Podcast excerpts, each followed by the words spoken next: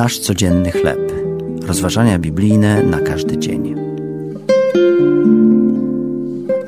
Bądź hojny.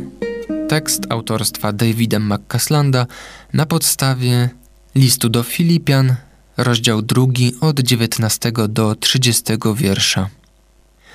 Wiele organizacji charytatywnych pomagających ludziom w różnych potrzebach polega na używanej odzieży i przedmiotach gospodarstwa domowego pochodzących od osób, które mają wszystkiego pod dostatkiem.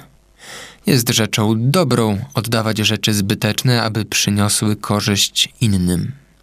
Mniej chętnie rozstajemy się jednak z rzeczami wartościowymi, z których korzystamy na co dzień. Gdy apostoł Paweł przebywał w więzieniu w Rzymie, potrzebował ciągłej zachęty i towarzystwa zaufanych przyjaciół. Wysłał jednak dwóch najbliższych towarzyszy, by pomagali chrześcijanom w Filipii.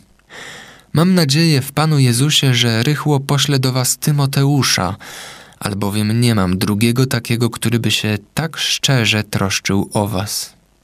Napisał też Uznałem jednak za rzecz konieczną posłać do was Epafrodyta, brata, współpracownika i współbojownika mego, a waszego wysłannika i sługę w potrzebie mojej.